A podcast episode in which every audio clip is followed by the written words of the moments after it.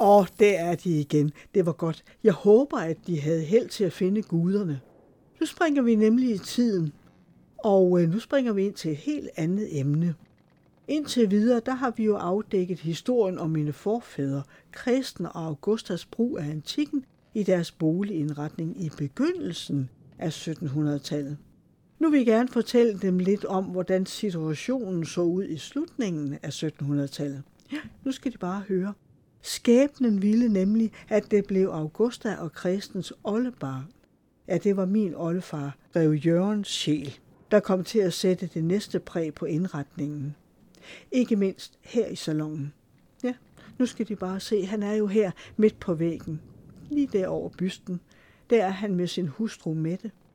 Moden skiftede drastisk i slutningen af 1700-tallet, og man begyndte at se sig om efter et andet forbillede end den franske rokoko. Og besynderligt nok fandt man det endnu en gang i et hul i jorden i Italien. ja, sådan kan det gå. Denne gang der var man dumpet ned i det forsvundne romerske kystby Pompeji. Der var blevet ødelagt og dækket af lavamasser og aske under vulkanen Vesus udbrud i år 79 efter Kristi fødsel. Nå ja, Pompeji var ganske vist allerede blevet opdaget længe forinden, men de arkeologiske udgravninger begyndte først i 1748. Og nu skal de bare høre, hvilket syn man blev mødt med. På væggene og i mosaikkerne i de mange ruiner, der udspillede der sig scener af optiske illusioner, der pirrede hele den europæiske verden til at lade sig inspirere af fortiden og lade antikken danne mode. Min oldefar, den unge grev Jørgens Sjæl, han besøgte udgravningerne i Pompeji på sin dannelsesrejse sidst i 1700-tallet, og han blev dybt betaget og begejstret af fortidens vingesus. Og det smittede i høj grad af på alt, hvad han rørte ved. Her i salongen, der kan inspirationen fra den pompeianske modebølge spores i mønstret på tapeterne og i udsmykningen af ovnen.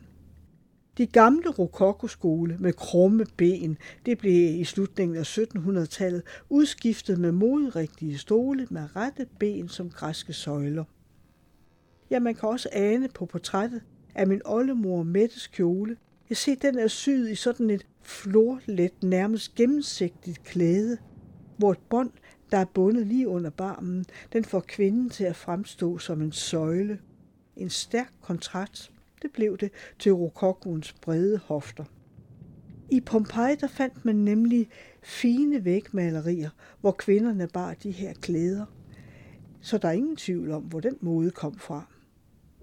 Men ja, nu spørger jeg dem lige, vil de høre mere om min oldefar, det ulyksalige menneske? Han efterlod sig spor af store glæder, men af endnu større sorger, hvor end han færdes. Ja, værsgo at komme med.